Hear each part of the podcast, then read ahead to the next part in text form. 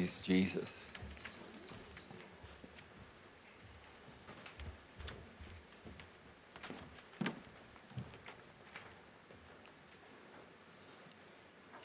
I'm going to uh, I'm going to move as quick as I can with the things that I have to say before uh, I move on to praying for people's healing. Going to continue with uh, the revelation that the Lord has given me and the way that He has given it to me, that He made creatures and He made an environment for creatures to, to live in. So every creature uniquely has an environment for him to, to live in. Uniquely. Okay, so um, I dare any one of you to show me anywhere in the Bible. I dare you. Uh, triple dog dare you. to show me a scripture in the Bible where God had to give medicine to angels. Huh? Medicine to angels. Panados. Stopayne. Chemotherapy to angels. No? Anybody? Any of the creatures that God has created in heaven that reside in His presence in heaven, all the angels that fly around and the creatures that fly around the throne of God, every now and he's got to catch one that falls out of the sky because some kind of sickness has got a hold of him. COVID. Suddenly he's sneezing and coughing, and God's going to call him near to the throne. Say, Come, let me cast this COVID out of you today. Anything? No. It's not possible. Well, the reason I'm being very simplistic about it is because God created angels and He created creatures that are in the heavenly realm. He created them to obey His commands and to be able to function in His presence. And so there's no sickness or disease in His presence. Nothing. He doesn't have to give medication to any creature that he created that's in his presence. Because they're in heaven, they're with him. Right?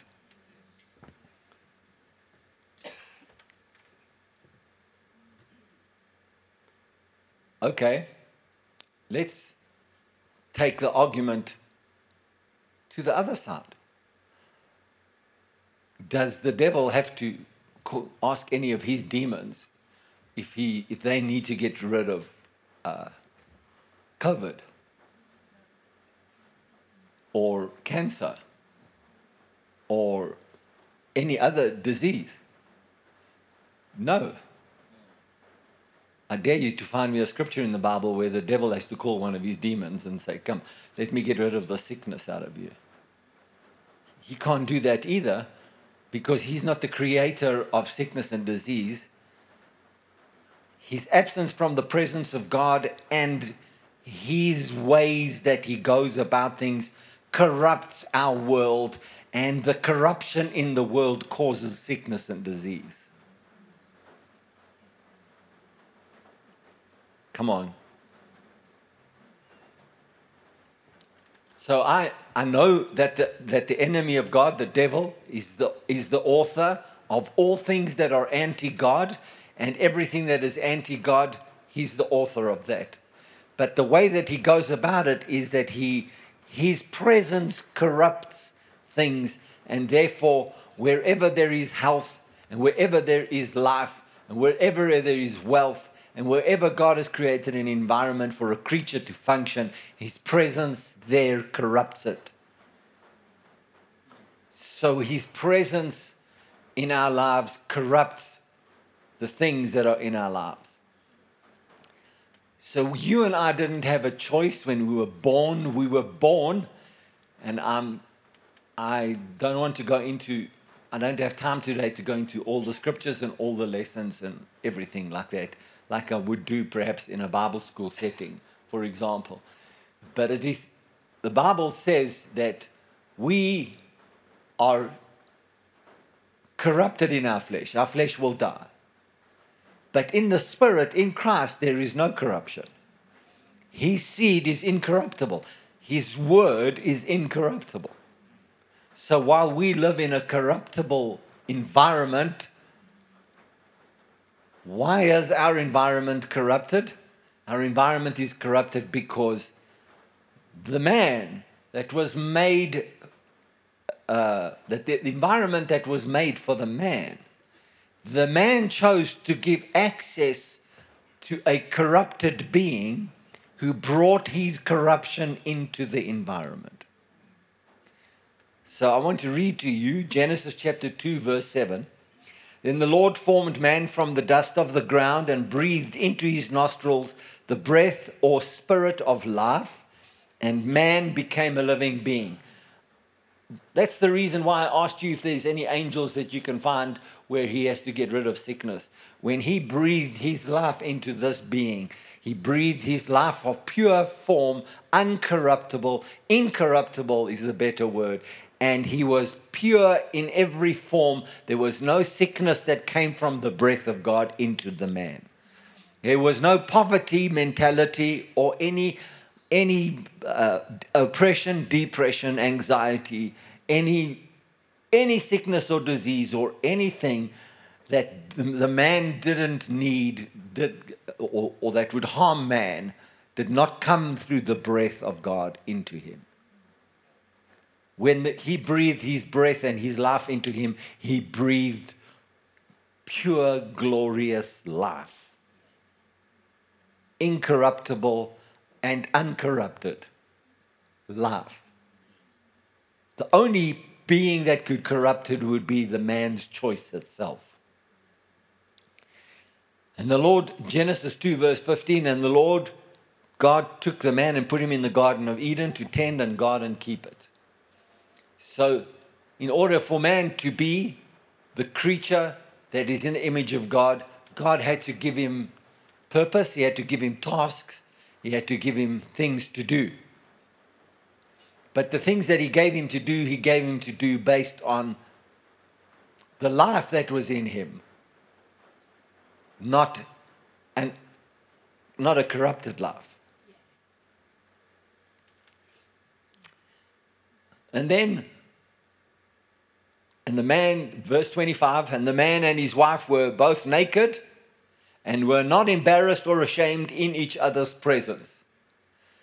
In other words, they were walking around clothed with the glory of God, and everything that they had to do and everything that they were purposed by God to do, to God intended to be the creature on the earth that was dominating and was making sure that the order of God was continuing in the earth.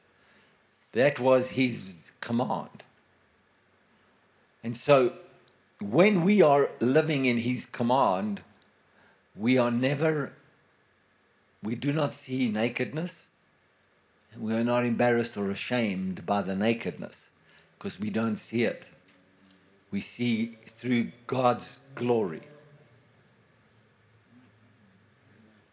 Come on.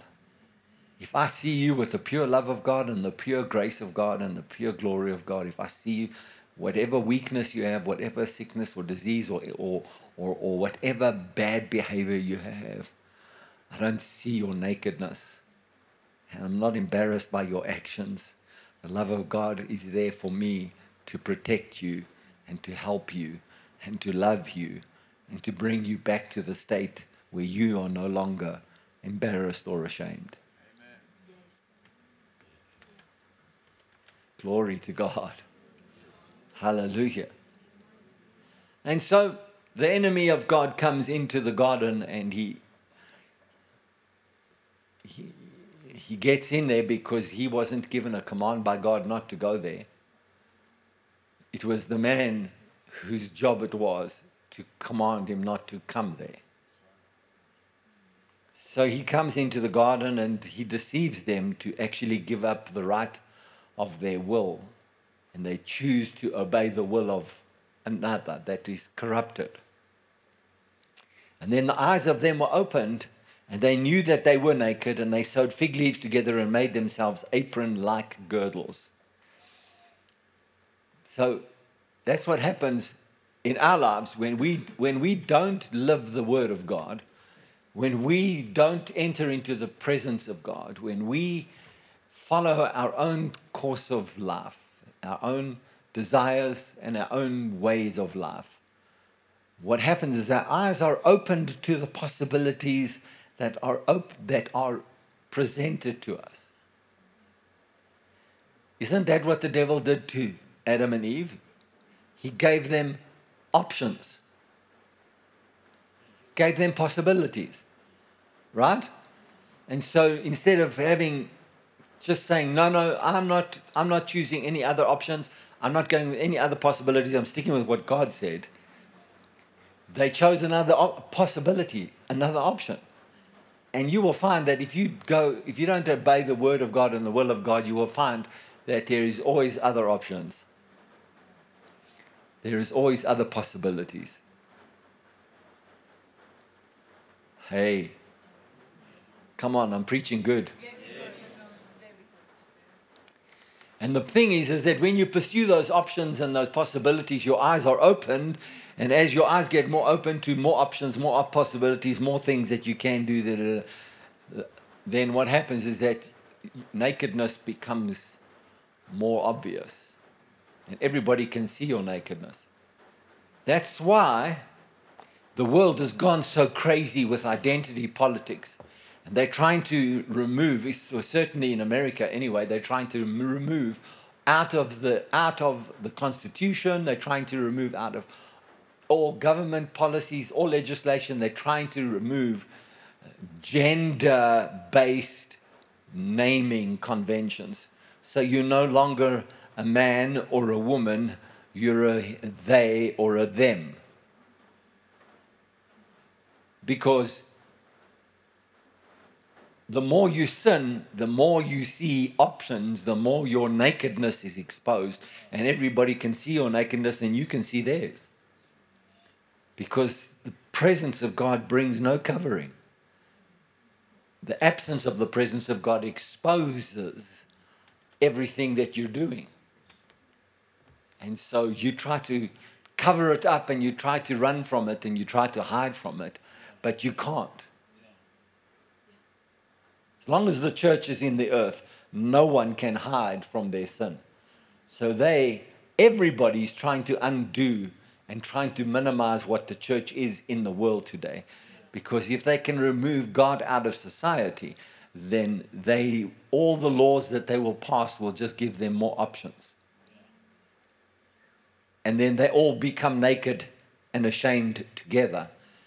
And it makes them feel better because they are naked and ashamed together.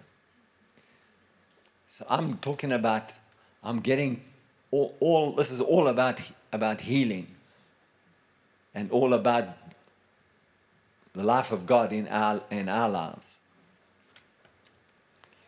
Galatians chapter 3, verse 26 says, For in Christ you are all sons of God through faith. In Christ, you're all sons of God through faith. For as many of you as were baptized into Christ, if you're born again, into a spiritual union and communion with Christ, the anointed, the Messiah, you have put on and clothed yourself with Christ. What happens when you have put on and clothed yourself with Christ? Now I see your clothing, your glory. I don't see your shame. I don't see your nakedness. I don't see the things, the baggage that you bring with you. I don't see it. I see the clothing of Christ.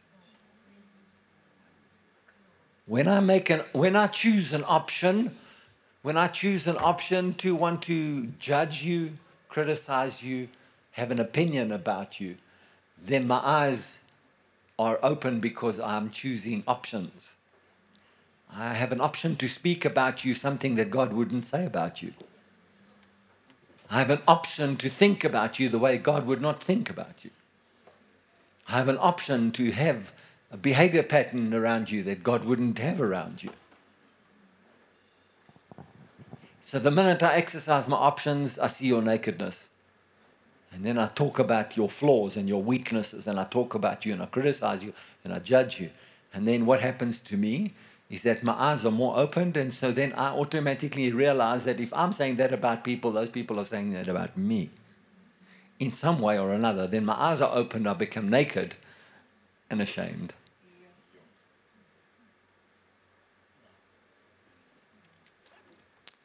Hallelujah.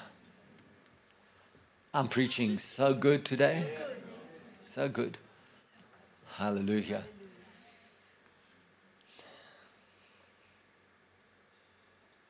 So I want to say, uh, it's interesting that when you have a, if I have a, if I have a, a theatrical performance evening, the auditorium is full. When I have a healing service morning, the auditorium is half full. What happened to the other half of the people? Well, I have a I have a Discovery Medical Aid, a Momentum Medical Aid. I have doctors, and I'm not sick right now, so I don't have to go to a healing. I don't have to go to a healing meeting because I don't need it right now. And if I do need anything, I'll go to the chemist or I'll go to the doctor. Yes? Now, let me tell you, I'm very, very grateful for, for doctors. I'm very grateful. I'm th- I thank God that He put it in heart in the heart of people to want to serve other people the way that they do. And God has used and opened the eyes of man to things like viruses and bacteria and, and methods and ways of, of, of, of helping people overcome sickness and disease. But they become more and more needful the less, I should say, they become more needful the more the church is not useful the more the church becomes useful and powerful, the less the medical profession is needful. Hallelujah. They coexist because, because man made a choice to allow corruption into the world. So then we are, when we are born as babies, we don't have a choice. We are born into corruption. The minute you're born, you start to die. I know when you look at these cute little babies in uh, that run around, yeah, cute, cute little kids and cute babies in in cots and and you know in mothers' arms, you don't think to yourself, this person is busy dying. You think only this person's potential and the life that is ahead of them, right? But actually, the minute they're born, they actually start dying. because we're born into corruption because of Adam's choice. So, what is the answer to this problem? The answer to the problem is to put on Christ. And so, when you put on Christ, you now live in the environment with a different creature in your spirit although your natural man is still corrupted. Are you all with me? So that's the reason why I can be I can be a really strong Christian and I can really love God with all my heart and I can serve him with everything and something happens and I get sick. And I, a virus comes into the earth and I the virus comes on me. It's not because uh,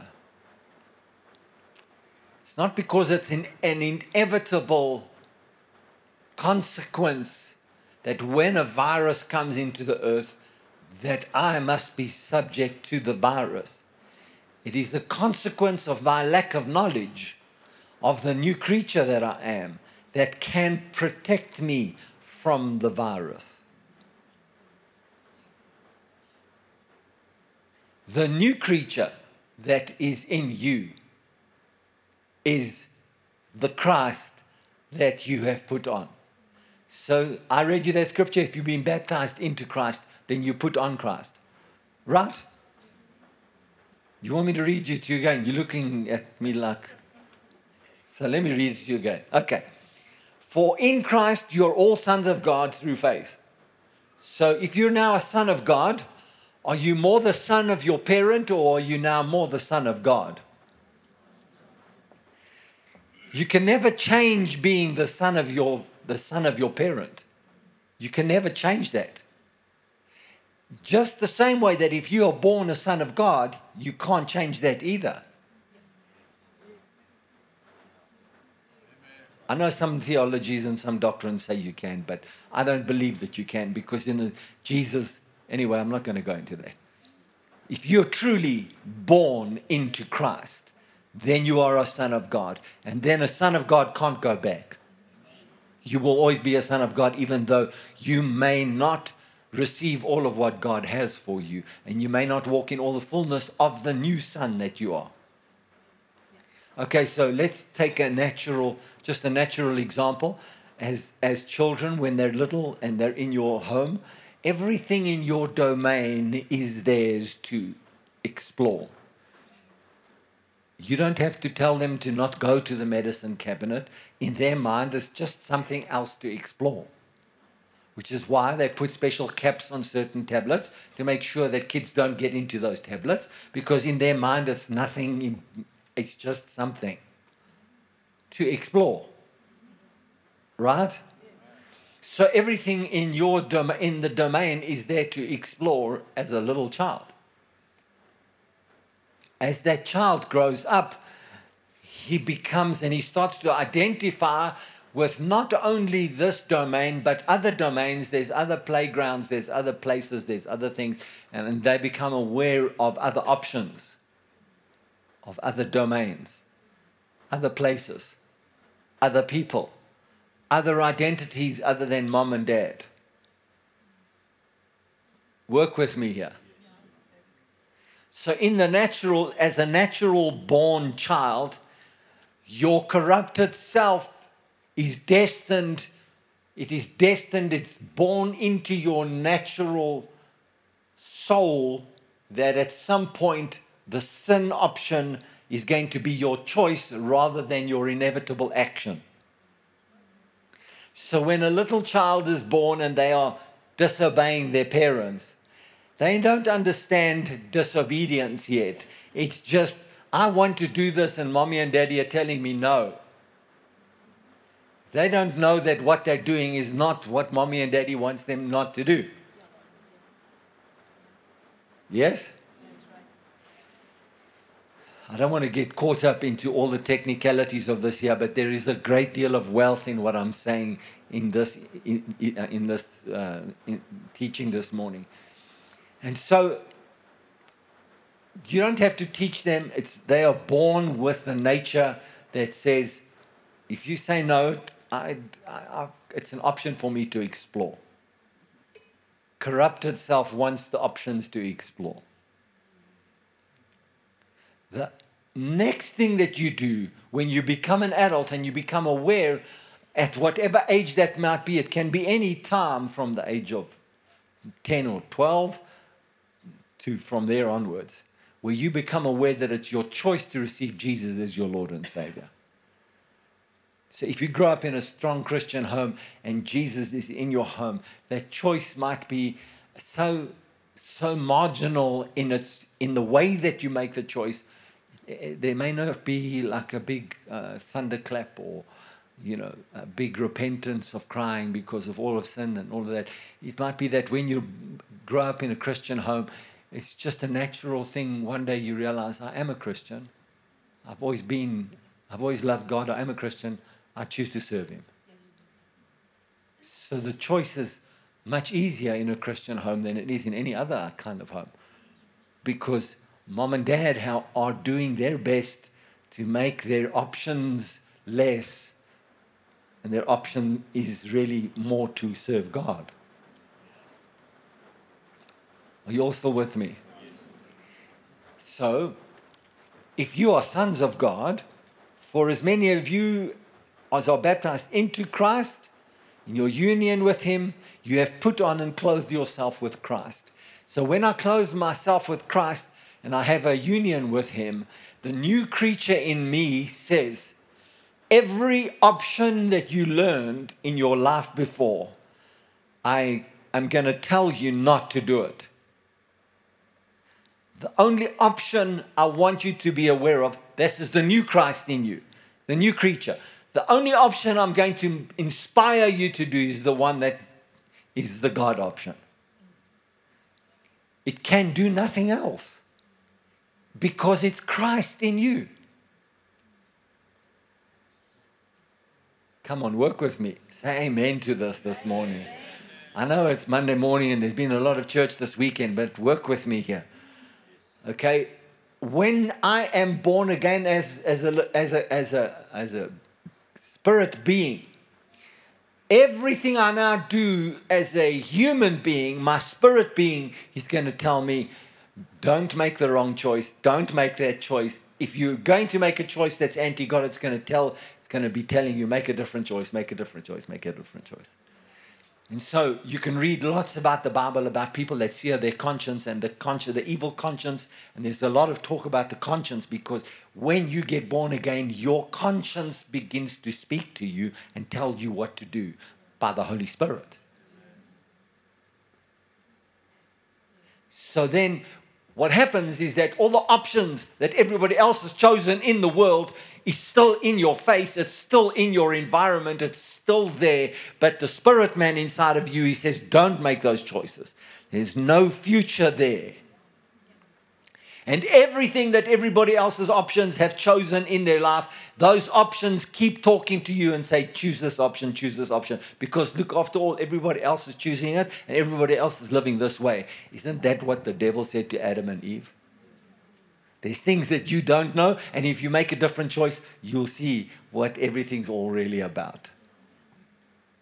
And so the enemy of God wants you to choose what everybody else is choosing, and that's not what God wants you to choose. God wants you to choose what He would want for you.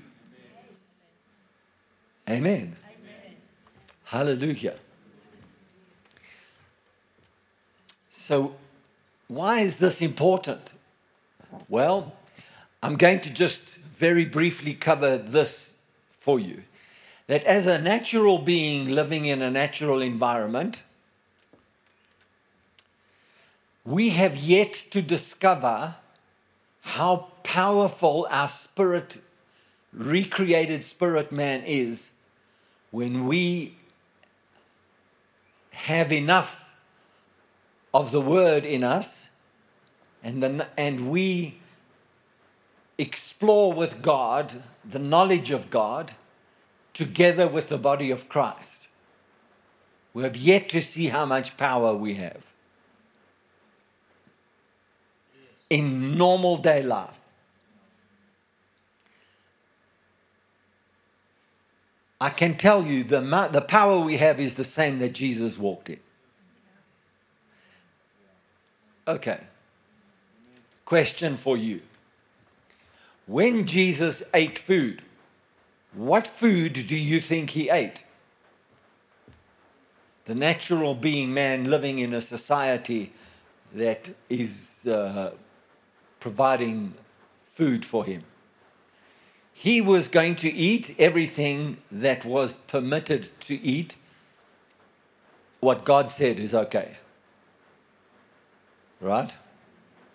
So everything that was God spoke to Moses, and God told Moses to tell all the Levites, uh, all of the children of Israel, what to eat and what not to eat and how to behave in their lives. Jesus did that.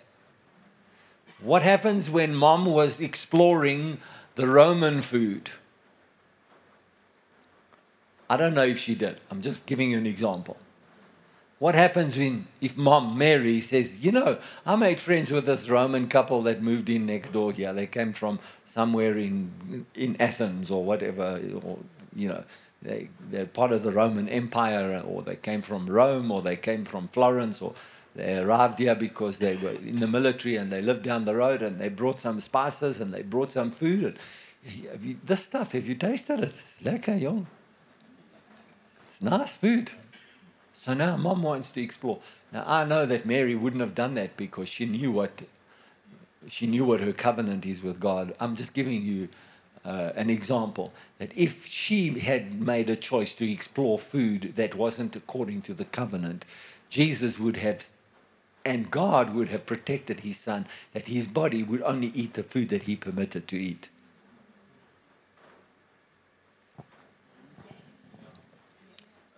So, why is this important? Because healing power of God is not the only option for your health. Your health is as much about your choices, you and me, of what we eat, what we don't eat, and how we behave ourselves in the natural world eh, as we don't. I've opened up a can of worms. Please don't eat those.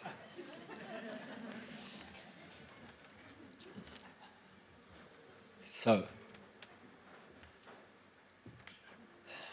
I have to go to the army. I'm in the army. I have to eat stuff. That's horrible, terrible, terrible, horrible. Take the eggs and bounce them off four walls, and it can still land on your plate.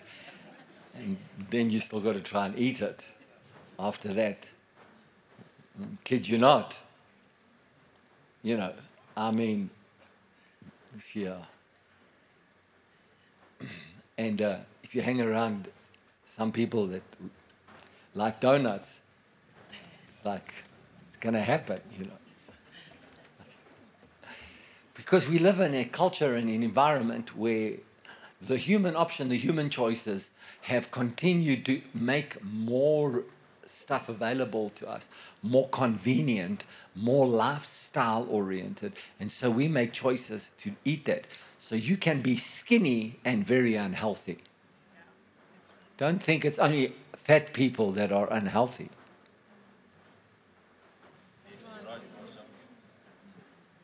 And you can be overweight and you can be more healthy than someone that's skinny. Because you're probably being careful about what you eat.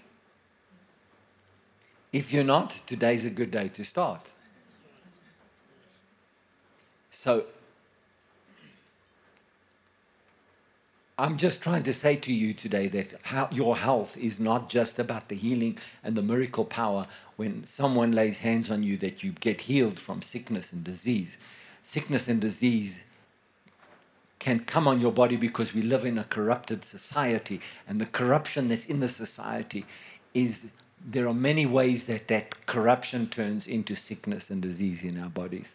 One of the ways is the way of the food that we eat. Some of the other ways is the way that we live our lifestyle that progressively wants to accumulate wealth, that it progressively wants to be achieving things. And you can cause your will to command your body to do things and for you to create an environment for yourself where you're always busy, busy, busy, busy. You're always busy, and the anxiety of that busyness. It's not, I don't have a financial problem, therefore I'm not anxious. It's the fact that you've created a lifestyle that you enjoy what you do that causes anxiety. That if you're not doing what you have created a habit of doing, then you become anxious because you think that in your habit of doing is where you succeed. So, in that habit is an anxiety and stress and all manner of things that come with that. Fear, uh, um, ambition because you don't want to be failing, ambition because maybe you want to be something in society. These things create stress, they create things in your life that can make you sick because you're living according to a corrupted force that's in your mind, that's in your soul, that God would not want you to live for that.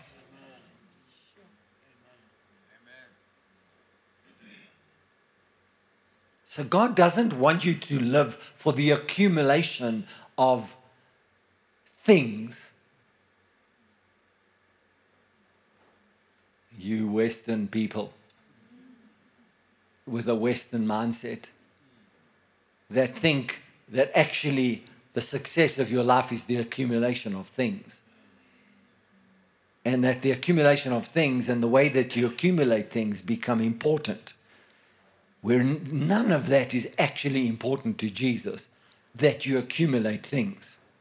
It's only important to you and I when we have a mindset, a soul, a lifestyle habit DNA functioning in us that we have learned that the only way to redeem yourself from poverty to, is to accumulate things.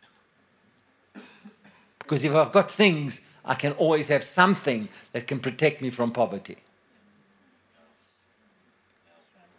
That in itself creates sickness and disease because you allow corruption into your life.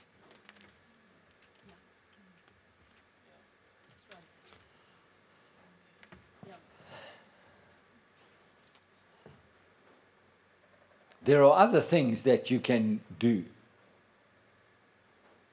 You can uh, you can choose habits.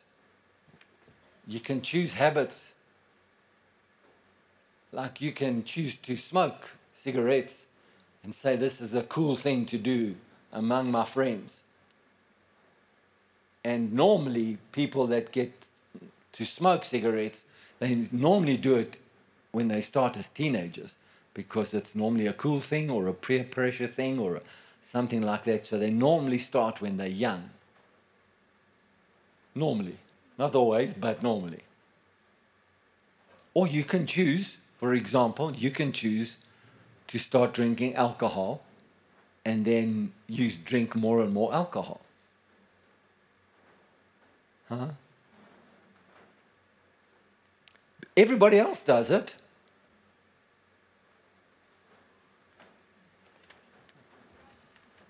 Everybody else does it. So what's wrong with it?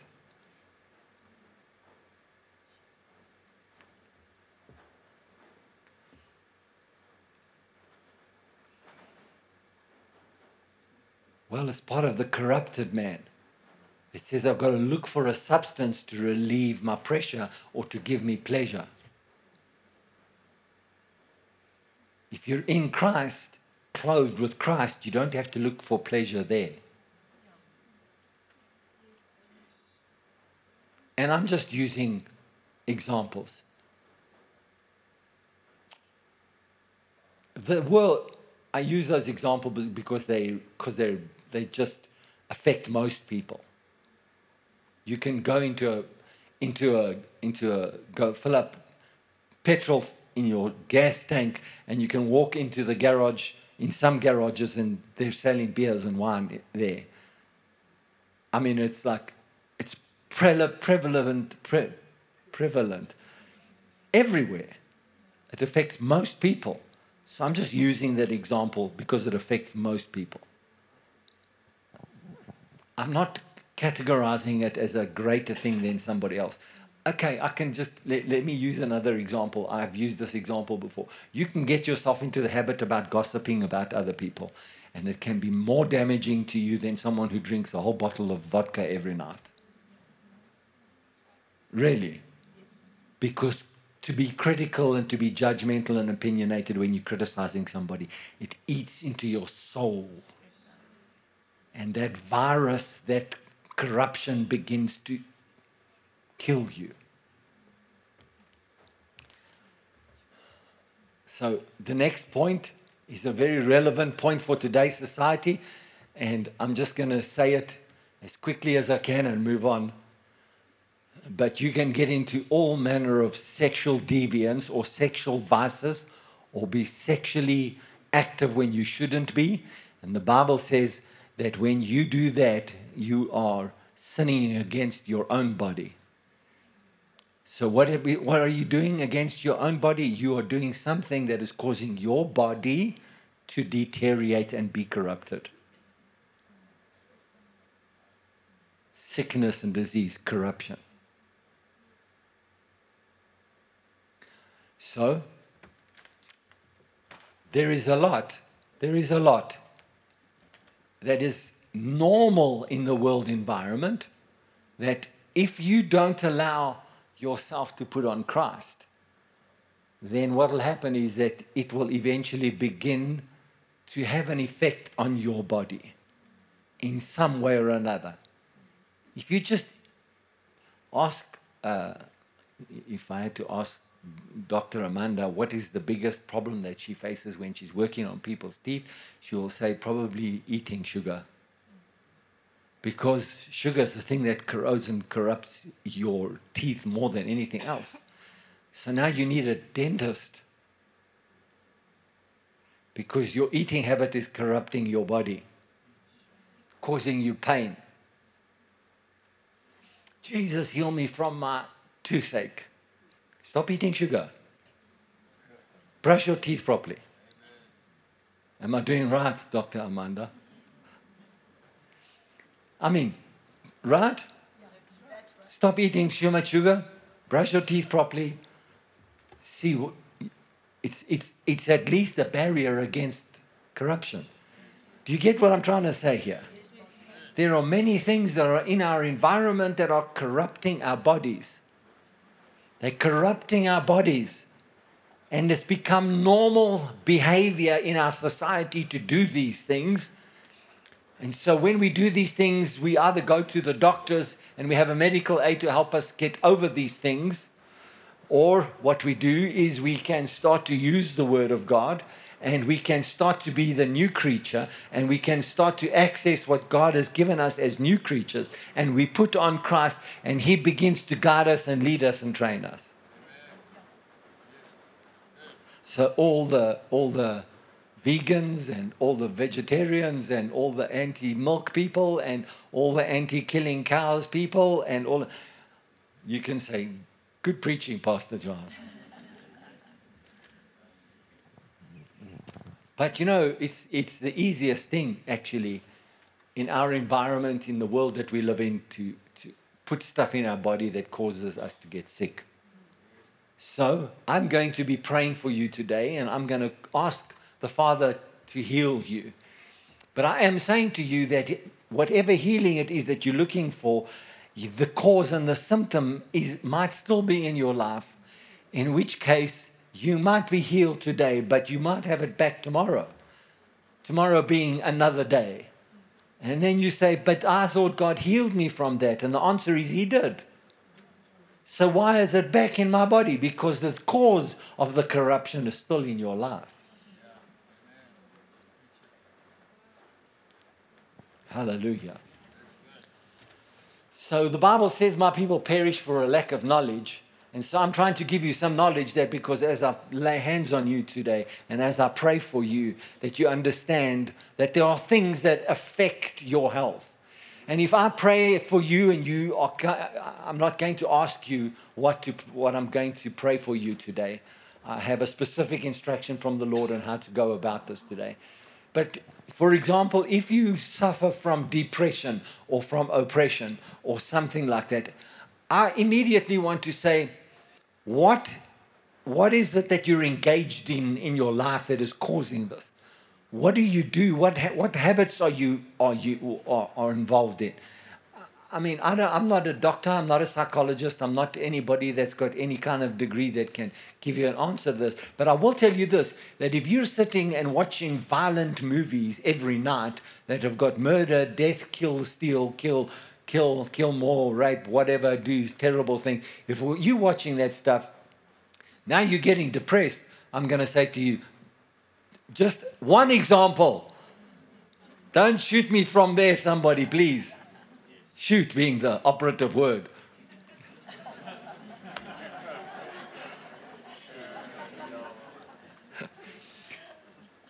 if you're doing that and you start to get depressed and you begin to begin to become fearful and things are i'm going to say to you stop watching those movies dude i mean it's like hey hello uh, uh, yeah but but but can't god re- relieve me of this then I, well why should he well because he's god he must heal me okay but are you going to keep watching those movies well if you do it's just going to be coming back. Three days later, you're depressed again. But God, you healed me. But I'm watching violent movies still because I've got a habit.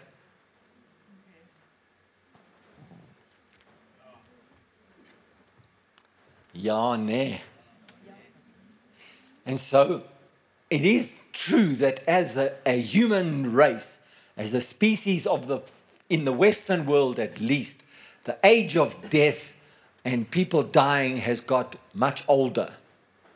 So people are not dying as young as they used to die, especially in the Western world, because there's so much more medicine available and more medical help available. So, because there is medical help available and things like that, people are dying, they're living longer.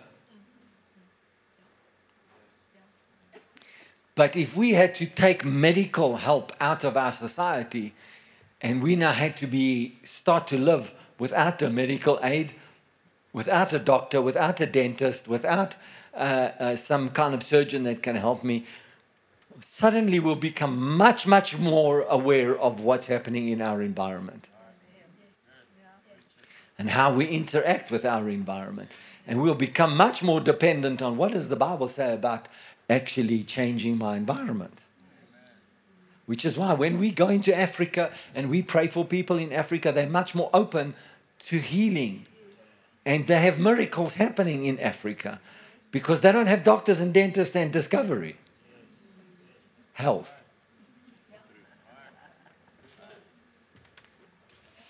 So, surely, Isaiah 53, verse 4 to 10, surely he this is a prophetic word of what Jesus was going to become for us. He has borne our griefs and carried our sorrows because we were born to grief and sorrows. Come on. You were born to grief and sorrows. And, and our, we are structured our society so that we can minimize the grief and the sorrow. Yet we esteemed him stricken, smitten by God, and afflicted. He was wounded for our transgressions, he was bruised for our iniquities. The chastisement of our peace was upon him, and by his stripes we are healed. All we like sheep have gone astray. You see, here's, here's what I've been talking about. We like sheep have gone astray. We've gone astray into all the environments where sheep shouldn't go. All like sheep, and we have turned everyone to his own way. I want to eat what I want. I want to do what I want. I want to go where I want. I want to say what I want. And the Lord has laid the iniquity of all of that upon Jesus. He was oppressed and he was afflicted, yet he opened not his mouth. He was led as a lamb to the slaughter, and as a sheep before its shearers is silent. So he opened not his mouth. He was taken from prison and from judgment, and who will declare his generation? For he was cut off from the land of the living. For the transgression of my people he was stricken. And they made his grave with the wicked, but the rich at his death, because he had done no violence, nor was any deceit in his mouth. Um, right here are the secrets of healthy living, because this is what he died for. So we don't have to do this anymore. Yet it pleased the Lord to bruise him and has put him to grief. When you make his soul an offering for a sin, he shall see his seed, he shall prolong his days, and the pleasure of the Lord shall prosper in his hand. Hallelujah.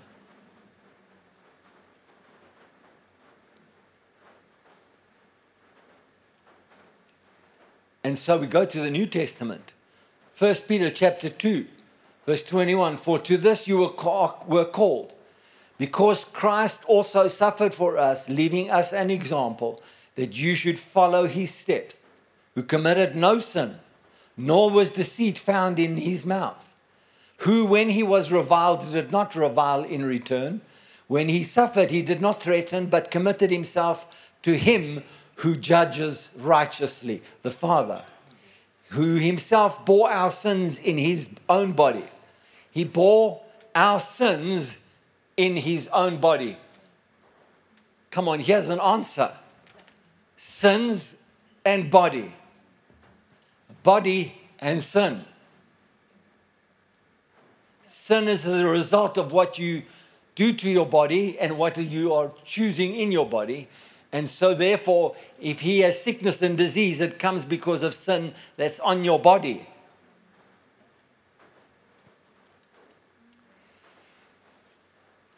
So he himself bore our sins in his, bo- in his own body on the tree, that we, having died to sins, might live for righteousness, by whose stripes you were healed.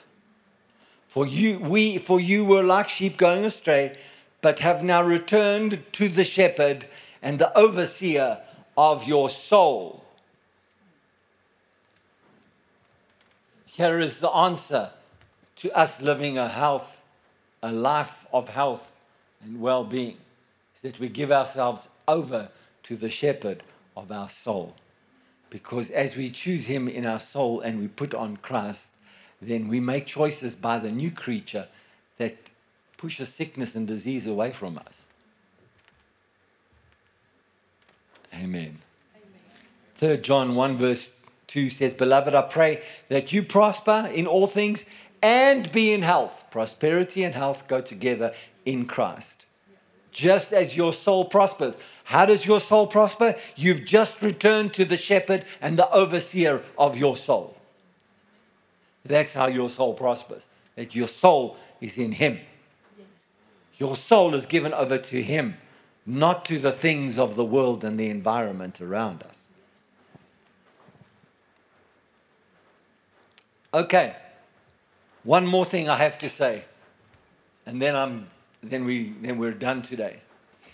For the most part, I live my life this way, and anybody that is uh, followed the group of teaching uh, great, wonderful men of God that we follow after Oral Roberts, Kenneth Hagin, Kenneth Copeland, Brother Jerry, all of these people. Brother Jerry actually was the first one that I ever heard made this statement. And he made this statement. I mean, others have said it, but he made it in a way that it, I heard it first from him, and it made sense to me. And he said this Do you want the healing power of God, or do you want to live in divine health? So everybody wants a healing miracle when you're sick, but the best option is to live in divine health. So, how do you live in divine health? Your soul must prosper. How does your soul prosper? You give your soul over to the overseer, the great shepherd of your soul. What does that do? That means he wants to feed you with the word. He wants to feed you by the Holy Spirit so that when you are in the environment as a creature, all the other environmental things that all other creatures are choosing, you say no to because your soul is being watched over by the shepherd. So when they say yes to all kinds of ways of eating, you say no. But I like Nik Naks, Pastor John. That cheesy flavor on Nik Naks. You don't understand. And if you take it with warm, hot bread, and you just take the bread out like that and you shove a few Nik Naks into the bread and you eat it, you don't understand how nice that is. I do. Otherwise, I wouldn't be telling you. Right? Or whatever other form of bunny chow you like. Right? You don't understand how nice this is, Pastor John. I do. But what's on the Nik Naks? MSG, preservative, colorants. What's Nik Naks made out of? Pure sugar. Carbs. Right? Wat van die brood? Look, bread is my staple diet, so don't mess with it. Do you know what's in bread? I'll tell you what, if you go to any doctor who knows about nutrition, and most doctors don't know about nutrition, they only do three, three months of their whole six years of training, they do on nutrition. So most doctors don't actually know proper nutrition.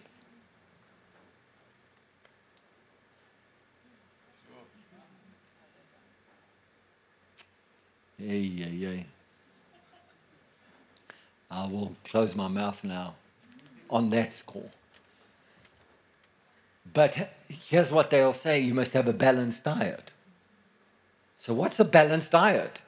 Well, don't eat white bread, eat brown bread.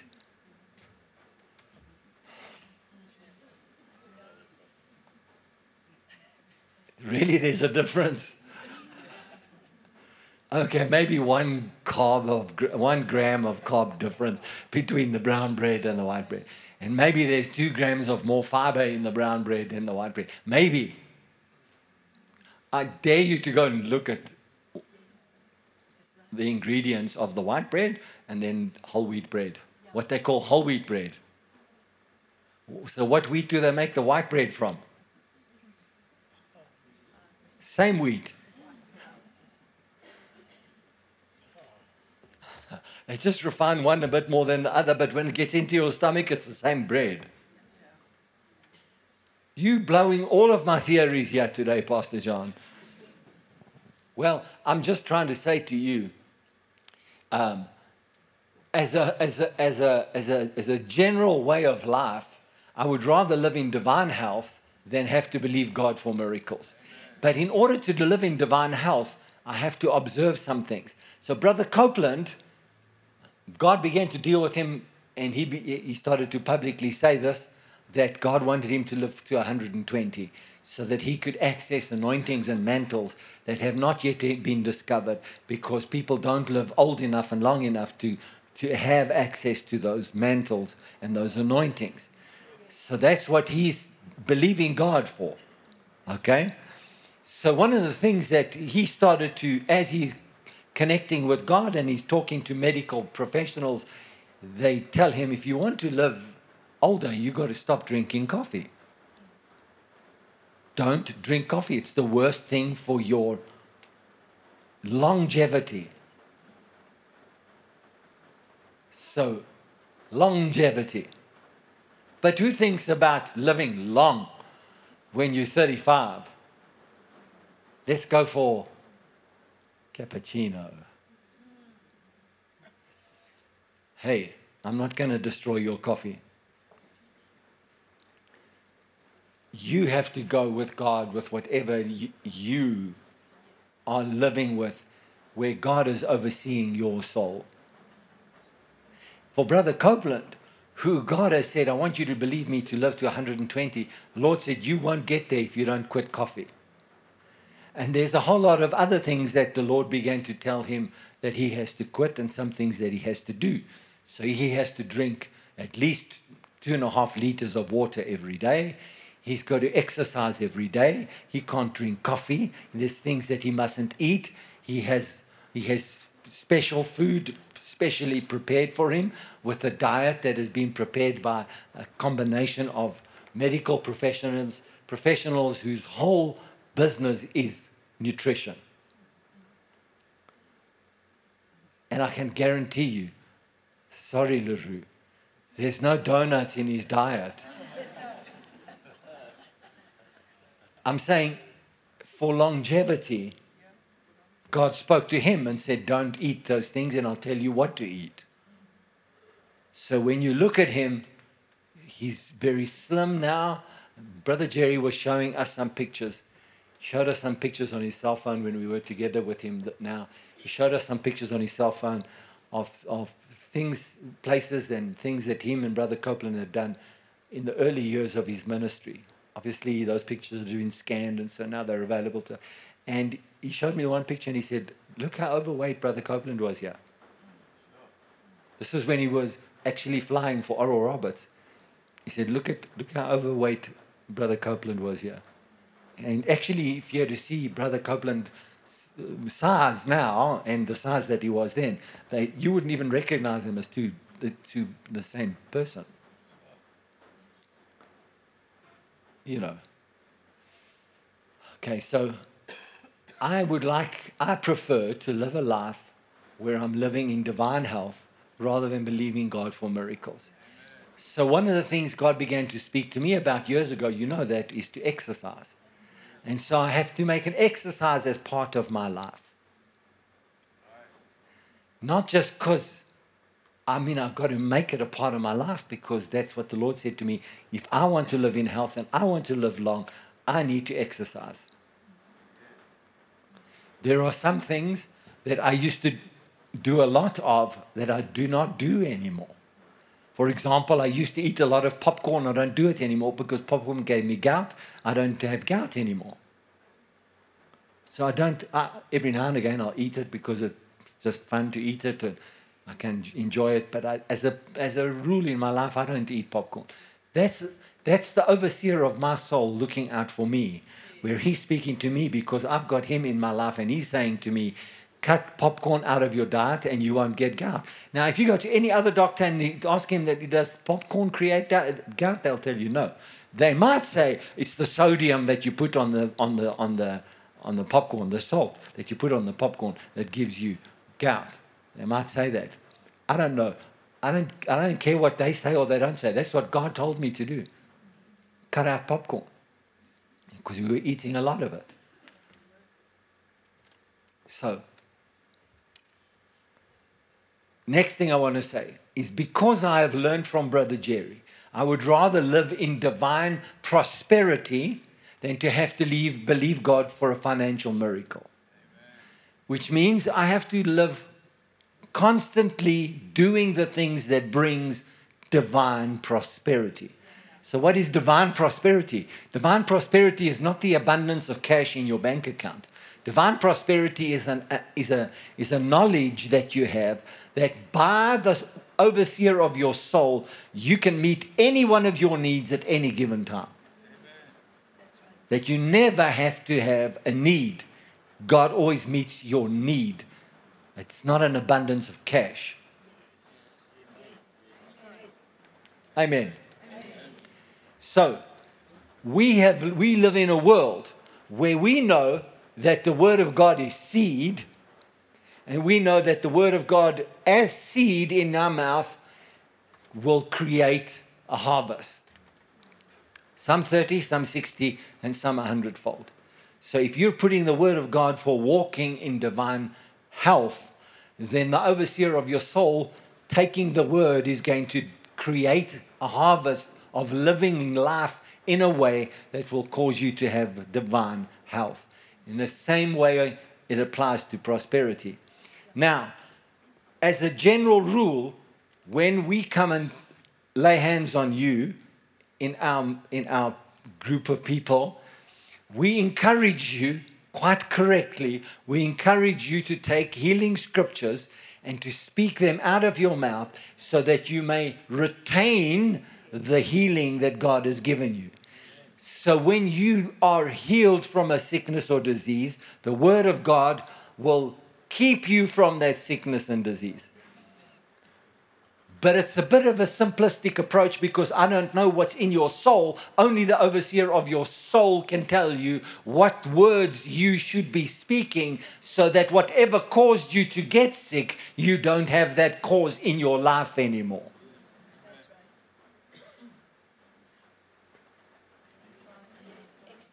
This is very good healing preaching. So now I want to tell you that what I'm believing God for today is that I'm believing God that I'm, I'm asking Him that even though you need to speak scriptures in your life about health and healing, I'm asking God to, and I have asked Him, I'm just telling you what I asked Him, that today the Holy Spirit will be present. And He will be present.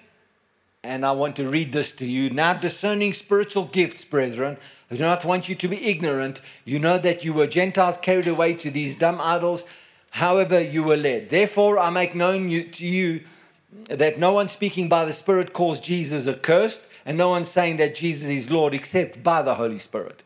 There are diversities of gifts by the same Spirit, but the same Spirit. There are differences in ministries, but the same Lord.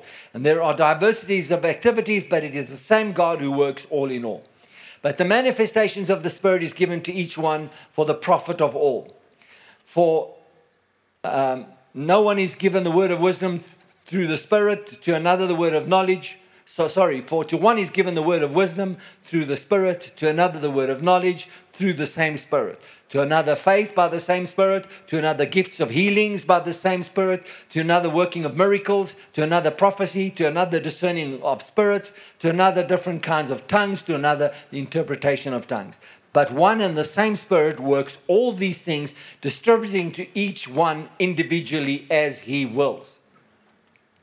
I'm asked, and I have asked the Holy Spirit, that the gifts of the Holy Spirit will be present today.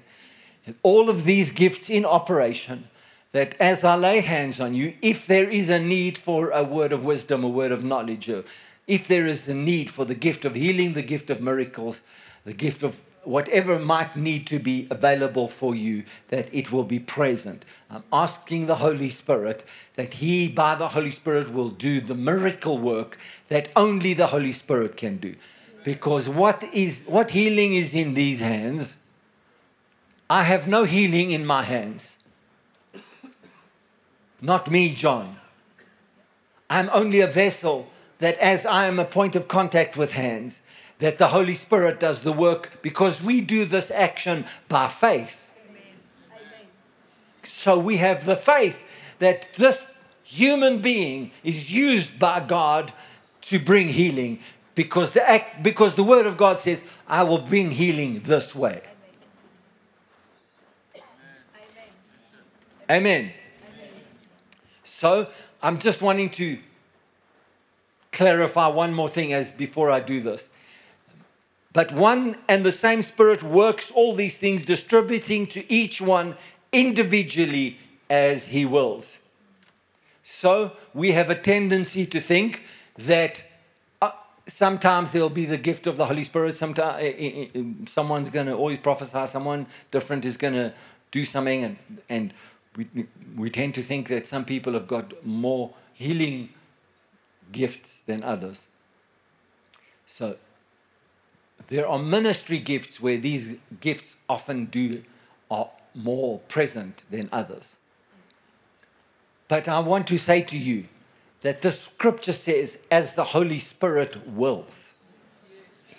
It is not because some evangelist has the gift of healing and miracles operating more often, because as an evangelist, his business is to draw people to Christ. I want to read to you John 14, verse 12, that says, Most assuredly I say to you, he who believes in me, the works that I do, he will do also, and greater works than these he will do, because I go to my Father. So he who believes in me will do these works. The Bible, so I haven't got time to go into this. In John chapter 14, 15, and 16 and 17, many times Jesus says, Ask the Father, and I will do it for you. He wills to do things for you. He wills you to have the gift of healing by the Holy Spirit and the gift of miracles by the Holy Spirit. He wills for these things to be in operation. Amen. Hallelujah. Praise the Lord. Glory to Jesus. I'm going to ask the musicians to come to the stage, please. Hallelujah.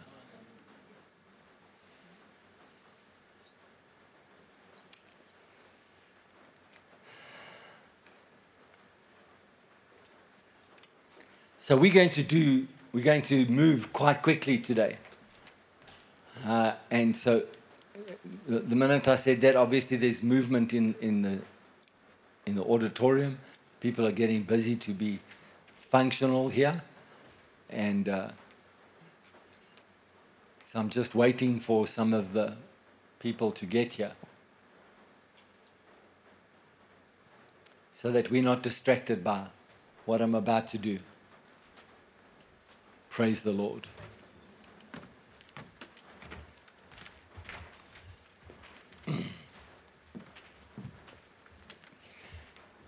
It is said that Jesus had 39 stripes.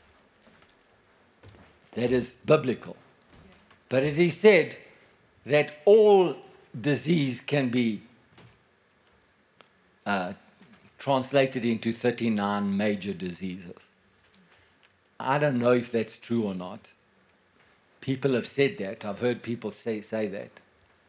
But either way, every stripe that was put on Jesus' body was designed by the Heavenly Father, permitted by the Heavenly Father, so that by His stripes we are healed. Amen. So I'm going to make this declaration today, and I'm going to ask you to get into agreement with me that whatever it is that you are believing God for today, whatever healing you need, whatever ails you, whatever is oppressing you, whatever is harming you in your body, whatever mental condition or whatever stress or whatever oppression or depression, whatever mental, soulish condition you are now currently having to deal with. It could be fear, it could be failure, it could be many different things. I declare that as I lay hands on you today, that you are healed from that. If there is things that you have done in your past that have caused you to have habits and to have addictions and to have things in your body that harm you, I declare today that as I lay hands on you, you're free and delivered from them in Jesus' name. Hallelujah. I speak to you and I command every sickness and every disease in your body to leave in the name of Jesus. I declare and I speak that it doesn't matter whatever habit or ever bad eating or ever lack of exercise or whatever thing that has caused your body to be in this condition. I say in the name of Jesus, be healed. And it might be that there are even conditions in people because the Lord spoke this to my heart and He said there are p- things that are happening in people's bodies that they don't know is yet to be manifested as a disease and a sickness that somewhere down the line, if they did not come for healing this morning, that they are delivered from that today in Jesus' name. Hallelujah. So I'm not asking you all to come up because that might be the case. Only if you have something that you want me to pray for, then I'm the vessel of God today. That the Holy Spirit, through gifts of miracles and healings, and the Holy Spirit, that is the one that does all the work of Jesus and the Father, will heal you. He will heal you and He will restore you. I declare that your vital organs of your body, wherever sickness and disease has attacked your heart, your lungs, your liver, your stomach, your pancreas, your kidneys, all of the major organs of your body, your glands, the things that make your body work.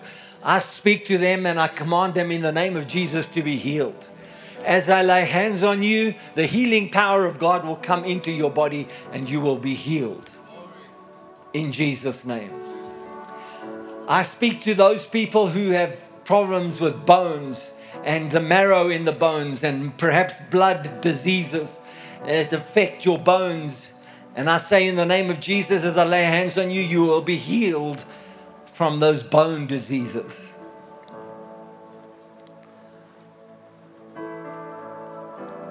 I must speak this out by the Holy Spirit. I declare in the name of Jesus that those oppressive things that are causing you to live in fear and live in a, in a state of constant anxiety about whether you are going to make it or not make it in life, and whether someone's going to attack you or some thing is going to happen bad to you. I command that spirit of fear. I command it to leave your mind and to leave your soul in the name of Jesus as I lay hands on you. And I call on the spirit of peace. And I call on the spirit of God that is the healing God. And I ask the Holy Spirit to work with these hands and to work with this message today. That as I lay hands on you, that the healing power of God comes upon you. Hallelujah. The reason why I'm doing this is because I felt in my heart that I want you to be speaking words of, of well being and health over yourself and over your body. Hallelujah. Yeah, thank you, Lord. You see, this is what I was believing God for. Right now, the Holy Spirit says to me that there will be some women that come up here that have really uh, um, struggled heavily with monthly cycle issues. So, I'm not asking you. That's why I said I'm not asking anybody to tell me why I'm laying hands on you today.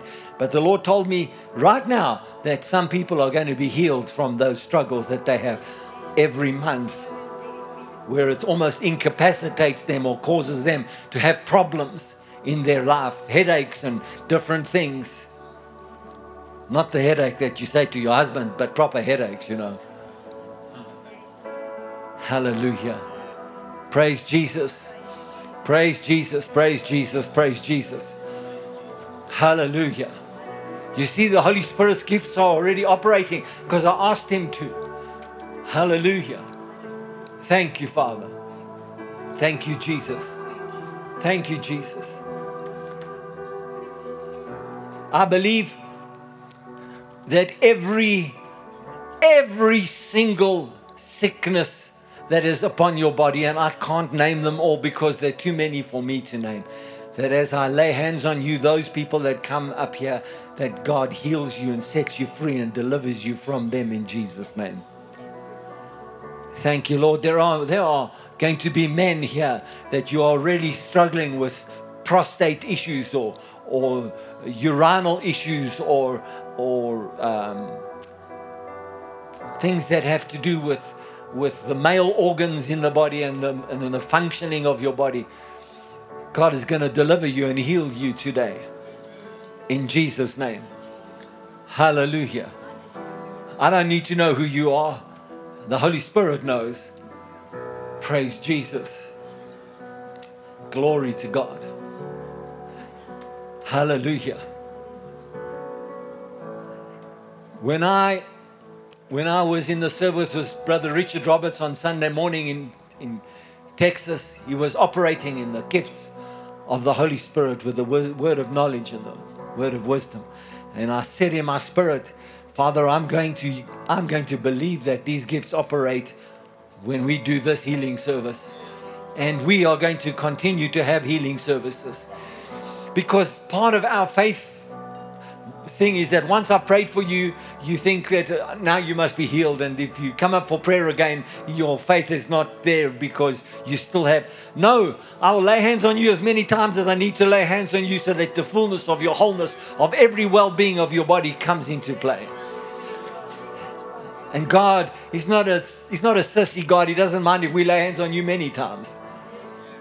Come on now. Hallelujah. Praise Jesus. Glory to God. Thank you, Father. Thank you. I know, I know that that there are some people here that have eyesight problems, but I'm not saying it because I know that some people. I'm saying it because the Holy Spirit just reminded me that there are going to be people here that have got eye problems, eye problems. And so, by the way, I'm believing God for that because when I was in the army, I had a, a misfire that lacerated my cornea. And over the years, it's, it's, it's, uh, it's impaired some of my seeing, especially at night. So I'm believing God that as I'm laying hands on you, that God is going to heal my right eye from that, from, from that from long time ago. Hallelujah. Praise Jesus. Praise Jesus. Glory to God. Glory to God. And so there are many things. There are many things that the enemy of God has come against humanity with sicknesses and diseases and all manner of issues. And today we begin a process in this church. We begin to count on and rely on the Holy Spirit to show us the things we've got to change in our lives so we can live healthier, but also that we are free from sickness and disease in our lives. Hallelujah. Praise the Lord. Glory to God. So I'm going to ask uh, the ushers to help me here. That we'll start with this section of people here, and we'll whoever needs me to lay hands, we're going to just you're going to walk past me, and I'm going to just put my hand on you, because I don't need to stand here and pray for you for a long time for the power of God to touch you. The Word of God has done its job here today. The healing power of God is already present here today. And so all I'm going to do is obey God and lay my hands on you, and in the name of Jesus, you will be healed. Because you're not healed because I can do anything about it. All I do got to do is the vessel. I'm the person who'll put my hand on you, and God will heal you in Jesus' name. Hallelujah. So can can you help me to make sure that the people come from this side and then when we're done with it, then we can row by row from the middle, and then in the end we'll come to this side over here. Hallelujah. Come stand, people. Let's start the process of praying. Hallelujah. Praise Jesus. And I'm asking all of you to be just be praying in the spirit and just be exercising your faith because we're going to do this quickly and, and we're going to exercise our faith together that the healing power of God is working. Glory to God. So I'm going to start you as I lay hands on you. Lebo, you're going to turn and you're going to walk away, and then I'm going to lay hands and lay hands and lay hands. As I lay hands on you, you're going to walk. Amen. I'm going to need an usher behind somebody because if they fall under the power of God, I need somebody there to catch them. But, uh, but listen, you don't need to fall or have any anything major. The healing power of God is just working. It just works. Hallelujah.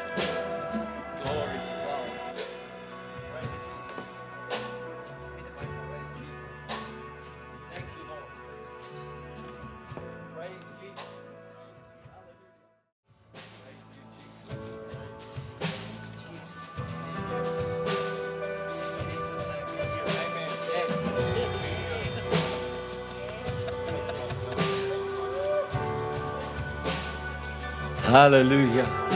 Praise Jesus. Praise Jesus. Praise Jesus. Won't you all stand? Hallelujah. Glory to God. Glory to God. Thank you, Jesus. Thank you, Jesus. We're at the end of camp meeting. Number one. Hallelujah. Hallelujah. More to come. More to come. Glory to Jesus. I'm talking to a bunch of healed and whole, restored and healthy people. Hallelujah. God has touched your bodies. The Holy Spirit is working in your bodies right now. He's touching you in ways that you couldn't imagine. Hallelujah. And I want you to be, be careful of your words. Just be careful of your words. Don't use words that will allow anything to come back into your life. Use words that you speak, like even if you get a pain that used to be there and you think it's coming back and it feels like, but I thought I'm healed. You say, no, no, no, I'm healed. I'm still healed. I'm still healed in Jesus' name. Hallelujah. Glory to God. Glory to God. I want to just tell you, you know, that Jesus, they brought 10 lepers to Jesus. And, and, and uh, they, they, they came for prayer and he, and he healed them and he said they must go and show themselves to the priest. And as, as they went, God healed them as they were leaving, as they were walking. In other words, the healing didn't happen until they were walking. You know, sometimes Jesus laid hands on people and they were healed immediately. Sometimes he told them to go and bathe and put water on their eyes and go and do something. There's no formula for healing. You just have to receive it and keep living it every day and keep speaking it every day. Hallelujah. Glory to Jesus. Hallelujah. Yes. Just a, um, a testimony of Kenneth Hagin's that not a lot of people, I think, have heard. But when he was healed of his heart disease, it wasn't a short while after that that half of his face, so he was healed and he was whole, and it wasn't a short while after that that half of his face went paralyzed and hung off, you know, his skin hung off his face like this. He had no muscle control in his face. And, uh, and the enemy tried to lie to him, you know, that all of your symptoms are coming back. And he said, No, I know that we're going to church this Sunday, and the pastor of the church prays for the sick, and he's going to lay hands on me. And when he lays hands on me, I'm going to be healed. Amen. And, uh, and uh, he, he went that Sunday with, with a, a young girl that was his friend and, and her mom. And they said, What's wrong with you? What's wrong with you, Kenneth? And he said, No, I'm healed. I'm waiting for the pastor to, to lay hands on me. And they went to the church, and, and that morning the pastor didn't, didn't uh, he, at the end of the service, he didn't call for the sick to lay hands on them. So he put up his hands and he said, Pastor, please will you, please will you pray for the sick? So he said, Come, come, Kenneth. And he says in his testimony, he hardly even heard the prayer. He just waited for the amen. And he threw his hands up and he started praising the Lord for his healing. And, uh, and uh, uh, uh, so then they left the service, and his face still looked the same. And so the, the young girl that he was with and, and the mom, oh, so you healed, Kenneth? He said, Yes, I'm healed. Didn't you hear? The, the, the preacher said amen, and I received my healing. And of course, the mom and the, the, the young girl are saying, But your face still looks the same. And he said, No, you don't understand. I received my healing from that second that the pastor said amen. And I threw up my hands and I received my healing. And so then he walked with them home and he went and had lunch with them. And the whole time they were saying, Are you okay, Kenneth? Are you okay? Because nothing has changed on your face. You know, your face is still hanging. And he went into the bathroom and he saw in the mirror there and he said, The enemy tried to to him. And he said, Well, look, nothing's changed. And that whole day, he gave praise and glory to God for his healing. The next morning, he woke up and his face had returned to normal with full recovery in his muscles, just to confirm what you were saying. So it doesn't matter what things look like. If you believe you've received your healing, you keep thanking God and praising God for your healing. Doesn't matter what people are saying around you, and they say, Well, you're still walking funny and you're still a little bit pale in the face. No, you don't understand. I've received my healing today. Praise the Lord. Praise the Lord. Hallelujah. Well, the anointing of God is strong on my body, and I'm uh, walking slowly because it's the only way I can walk, otherwise, I might fall over. Ha ha. Feels pretty good. it's, a, it's a nice, it's a wonderful place to be. Can we finish off with some Psalm I 91? want you to sing. I'm just going to walk down and sit there. See you later. I'll see you later. Be blessed, be blessed, be blessed, be blessed. Thank you for coming to camp meeting. Yeah, we're going to sing one more. Be blessed. We're gonna Hallelujah. Glory to God in song one more time before we leave. Oh, I want to say something more. I wanted you to know that every t- everything I did today, I've been walking in Jerry Savelle's shoes. Hallelujah. Hallelujah. Hallelujah. Hallelujah. Hallelujah. I didn't want to tell you before because it's the glory of God that heals. It's not the spirit of Jerry Savelle that heals. But we walk with the anointing of all of our heritage of faith and the fathers that come with us. Amen. Hallelujah.